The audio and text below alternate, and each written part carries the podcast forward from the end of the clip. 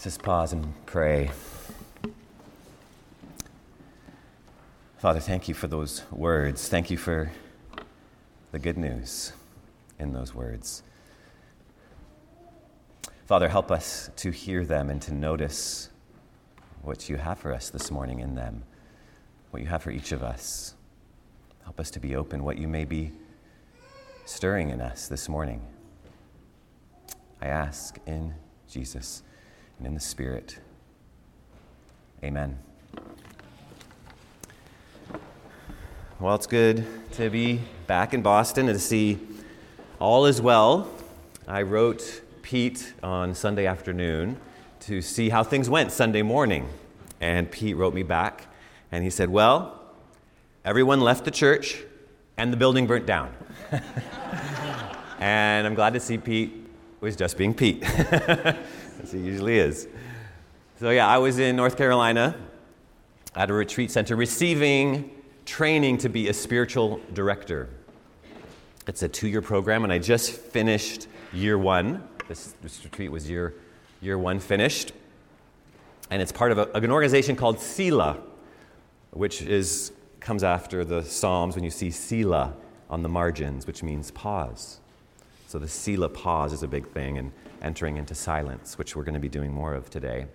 It's part of uh, Steve Macchia's organi- organization, Leadership Transformation. And Selah has partnered actually with our diocese, and this is the first Anglican version of spiritual training, direction uh, training that they've offered. It's been great. It's been super refreshing. I love these retreats. It's been really good for my soul. Um, but one of the things that Selah and if you know Steve uh, emphasize is noticing. It's a big thing. Noticing. Notice God. Notice what God is doing in your life. Notice his influence in your life and what that does to you.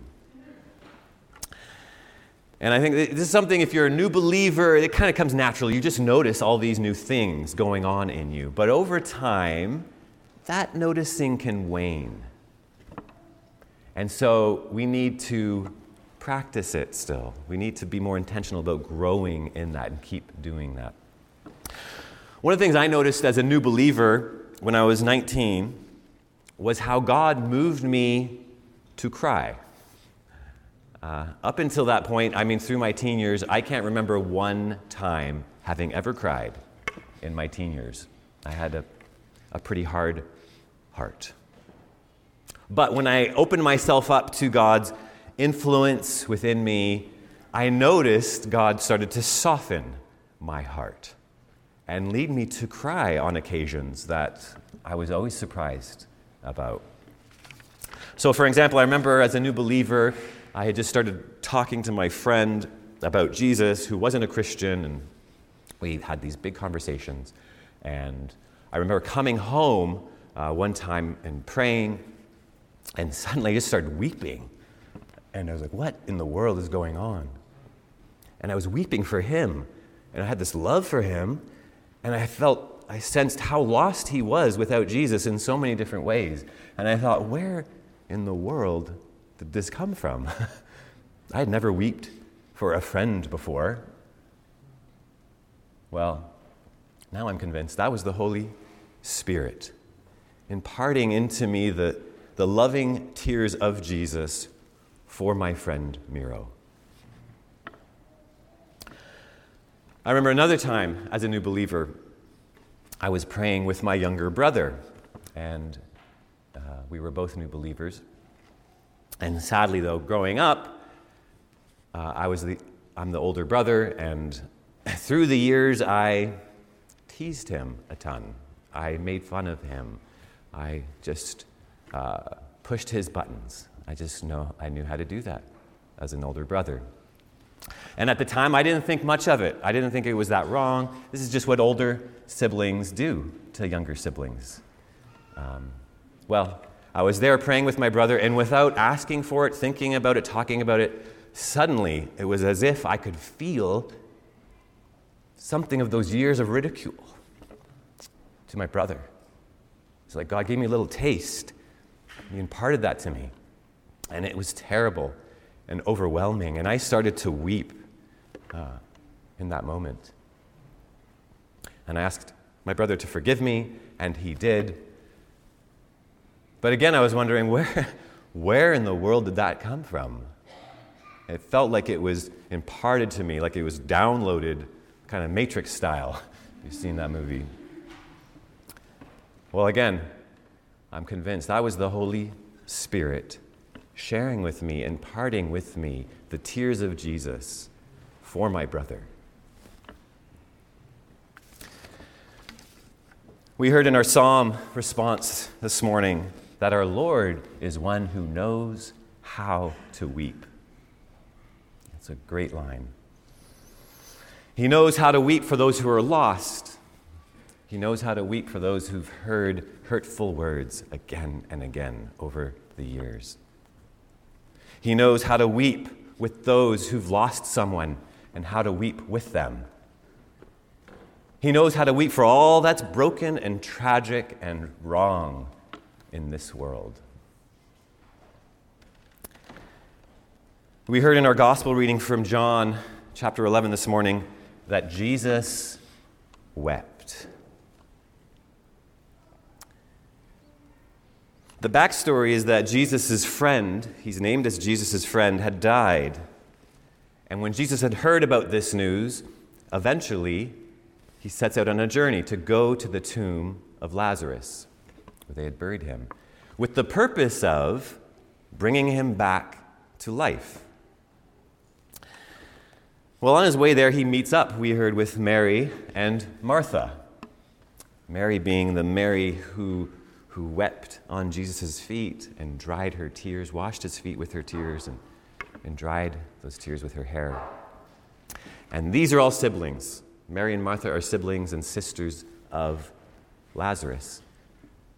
And they're named as people Jesus loves. So it seems like these are special, close friends of Jesus. And then we're told that this sad scene with meeting with Mary and Martha over the death of Lazarus causes this emotional storm within Jesus. It says, When Jesus saw Mary weeping and the Jews who came with her also weeping, he was greatly disturbed in spirit. You could translate this also as groaning, as another way. In Greek, one of the words, the original meaning is of a raging, snarling horse about to go into battle. This is strong language. Jesus is not doing well. He's about to burst.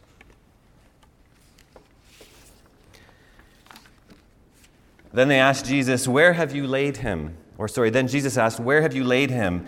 And they said to him, Lord, come and see.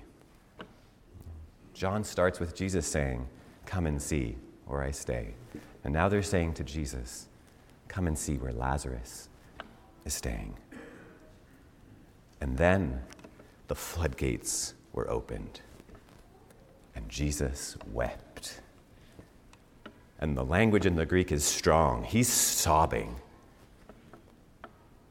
he's weeping. Here is the Son of Man, the human Son of Man, who shows us what it's like to be truly human. And here is the divine Son of God who shows us what God is like. And here he is weeping. If that's all you get from this morning, that would be good enough. And note, he had just called himself the resurrection and the life. He himself is the way back to the tree of life. And he knew he was about to raise Lazarus from the dead. That's the whole reason he came. He was about to do that. And yet, and yet, he still wept. Oh, that would we learn from our teacher here. The hope of the resurrection doesn't mean we are a people who don't weep. We don't grieve like those without hope. Our grief is different with hope. But we still grieve because our Lord grieved. Because there is much in this world that has yet to be redeemed and made right. And so we weep. We should weep.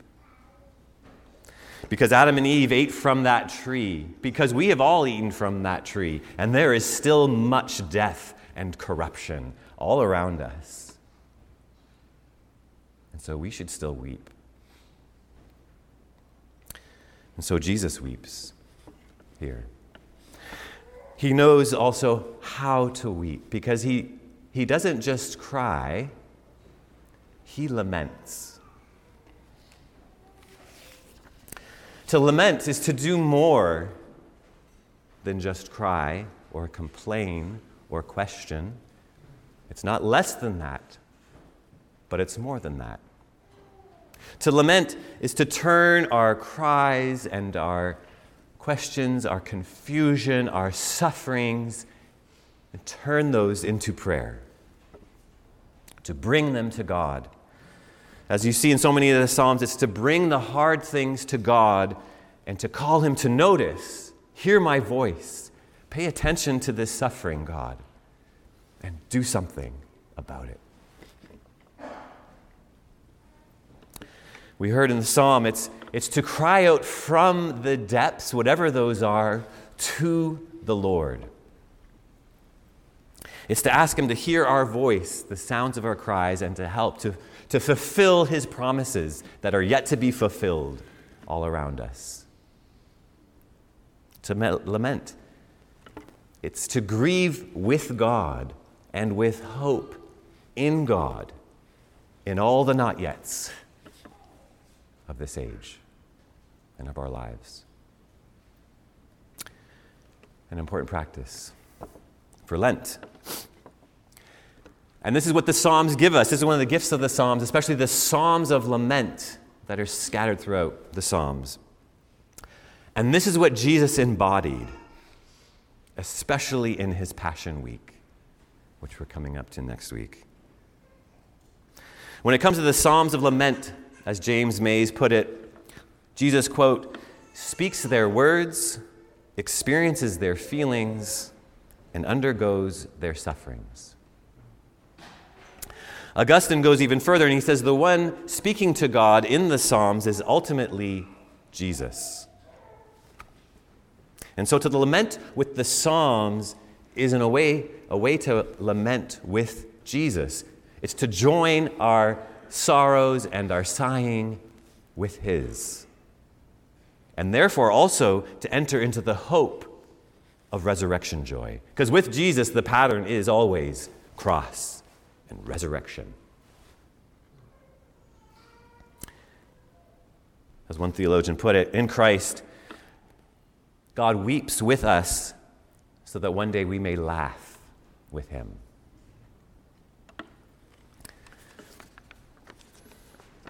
back to the, the story of Lazarus,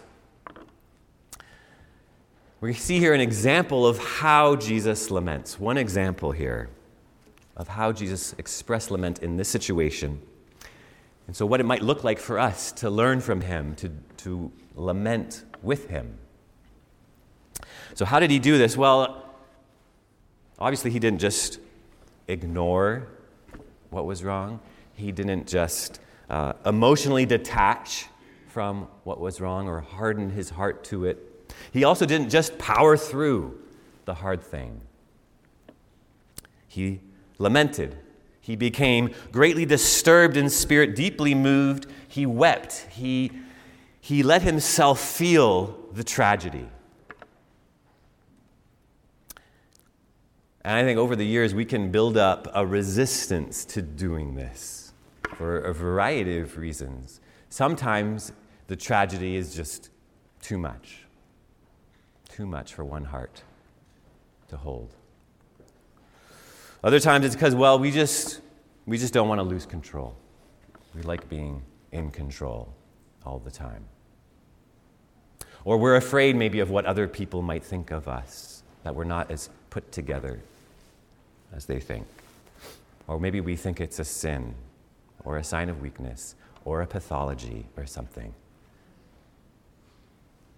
But Jesus shows us the better way.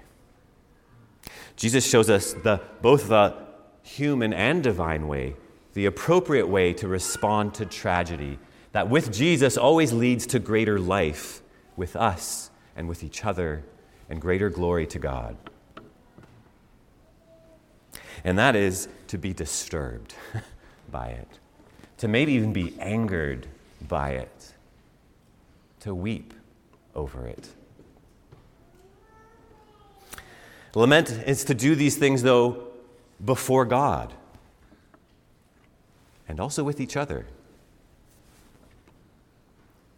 To lament is to grieve, to grieve with God and his people, trusting the whole time that he sees and hears it all. Did you notice in the reading, Jesus weeps then he moves, he gets them to move the stone away, and then he prays this Father, I thank you that you have heard me. I knew that you always hear me. What did the Father hear? There's no recorded prayer in this story of Jesus praying, at least with words, to the Father. So, what did the Father hear? Well, according to the Psalms, the Father heard the groanings of Jesus, that emotional storm of Jesus. He heard the cries of Jesus. Throughout the Psalms, you hear these refrains Hear my groaning, Lord, hear my sighing, hear my crying. And then also, Lord, you heard my cry, Lord, you hear my cries. And Jesus is joining that. Lord, I thank you that you have heard me, with or without words. There's those times when we pray and all we've got is that emotional storm. All we've got is groaning. All we've got is tears. And that's okay. That's prayer. And God hears that. Reminds me of, a, of the film Gravity, if you've seen this. And Sandra Bullock's character, she, she's this character who's she's in outer space, lost in space, close to death, to, close to dying. Everything's falling apart. And all her lifelines have been tried, and she's come to the end, and she turns to one more lifeline that she's never tried before prayer. And then she says, But no one ever taught me how to pray. And she's there, and mostly she's just crying. And then this tear comes down her cheek and releases and just floats through the air.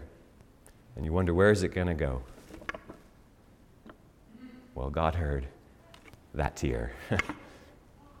and then she gets the mercy she needs and the help eventually in a bizarre way. But God heard her tears. And sometimes we enter and not just a time of prayer when we don't have anything, any words to offer. Sometimes we enter a season and we've got nothing. Someone shared with me recently how they just come out of a season like this where these difficult things came upon her, one after the other, with no relief. And she got to a point where she couldn't pray anymore. She had no words. All she could do was look at an image of Jesus on the cross and weep. She said, God heard her cries and gave her the comfort of the Holy Spirit in those moments. That's prayer.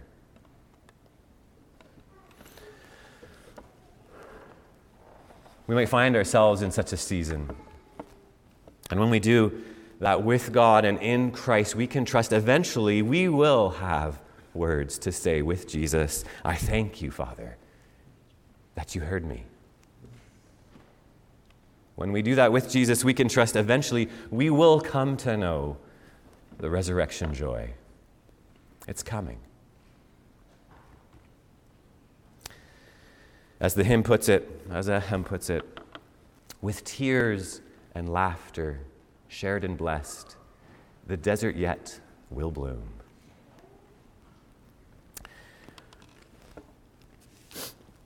We can notice one more thing before I just mentioned a few ways we can practice lament, because we need to practice this. We can notice when that Jesus, he didn't just lament over the tomb of Lazarus, right? He rolled away the stone. He did something about it. So we're not called just to lament over the, the things that are tragic in the, this world. We're meant to act. We're meant to figure out ways how to roll the stones away from people's metaphorical tombs.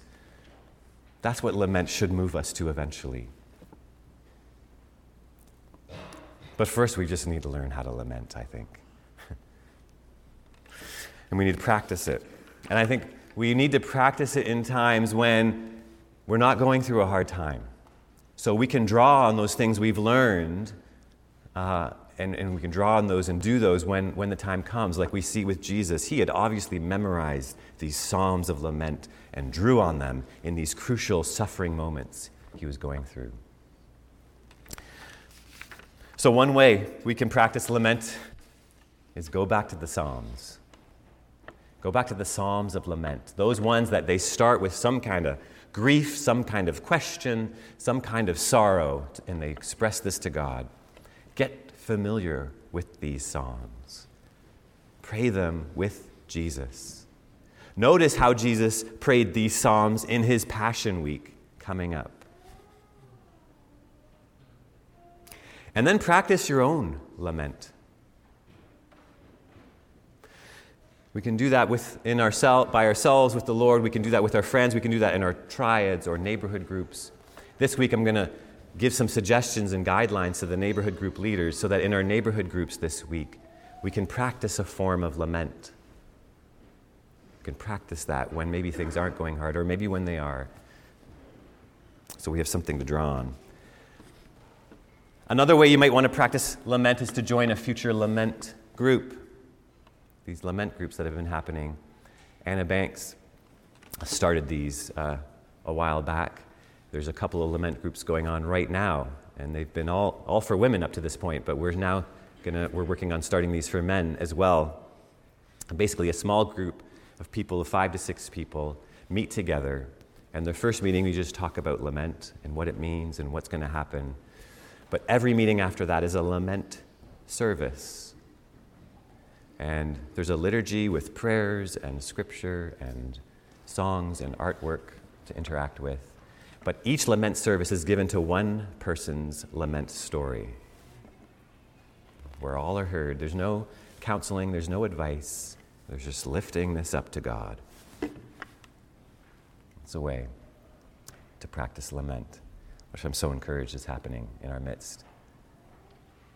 Another way to practice lament is to practice it communally in the body, in gathered worship, in Lent and Advent are ideal times to do that. And so that's what we're going to do today during the prayers of the people.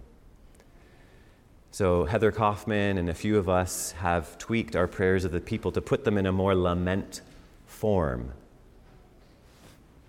which you know, starts with a grief, something you're lamenting over, and then it turns eventually into a, a petition asking God to do something, and then it moves into an affirmation of trust and thanksgiving in God for what we're anticipating from Him.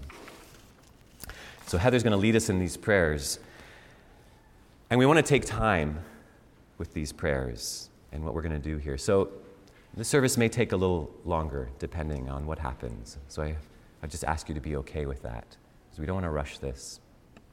But as Heather prays, she's probably going to pause in the middle of some of these prayers where she feels it's appropriate, just to give some space, some silence. And she's going to end each prayer with silence. To let us enter these laments and to let them enter us and to see if something stirs within us. So that after the prepared prayers are, are over and it's time for us to express our own lament, we can express maybe something that's been stirring with us, in us, silently maybe, or in tears or with words, if that's what we're being led to do. So we're going to give time for that. Trusting God notices every expression of prayer, whether it's silent or out loud, no matter how articulate or inarticulate it is. We can trust with Jesus. We know He always hears us. We know, too, with tears and laughter, shared and blessed, the desert yet will bloom. Let me pray. Father, thank you. Thank you for the gift of lament that we find in the Psalms. Teach us, teach us, Lord, how to lament. Teach us how to lament in your Son and Him in us as we turn to you and to Him and to one another. Amen.